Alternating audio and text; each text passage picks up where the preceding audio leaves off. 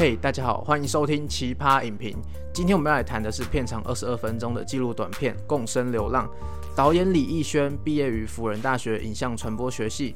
本片讲述一位七十三岁的马爷爷来自英国，他流浪了大半生，旅行过许多国家，最终落脚在高雄林园的偏远乡下。他说他只能谈过去，因为没有未来。生活中唯一剩下的就是喂养住家附近的二十几只流浪猫。年老的他没有积蓄，有时连养猫的饲料罐头也需要他人的帮忙。但在穷困的生活里，有恬淡，有平和。片头先是拍摄主角马爷爷的家，家里没有住着其他人，而是数十只的猫。马爷爷把这些小猫当作是自己的小孩一样照顾，有的猫骨瘦如柴，有的猫身体虚弱。马爷爷喂他们三餐，仿佛是自己的家人一样。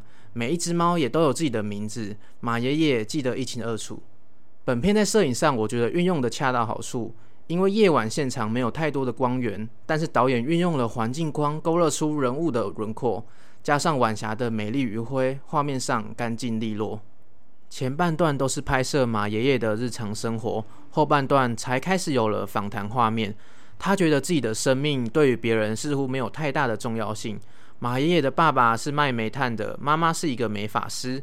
他出生在一个很普通的家庭。可是他正在做自己喜欢的事，即使他没有想过自己的梦想，甚至未来也不会有梦想。片中没有太多剧情上的交代，我们也不知道马爷爷为何选择高雄定居，也不知道他的家人到底去了哪里。全片聚焦在马爷爷与动物们的互动，还有马爷爷个人的人生观。马爷爷之所以照顾猫，是因为只有照顾猫的时候，才会让他感受到自己生命的存在。本片也没有一个很完整的三幕剧架构。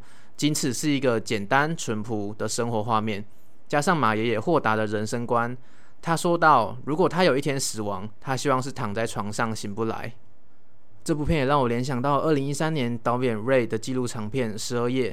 在台湾关进收容所里面的流浪狗，倘若无人认养，他们的生命就只有短暂的十二天。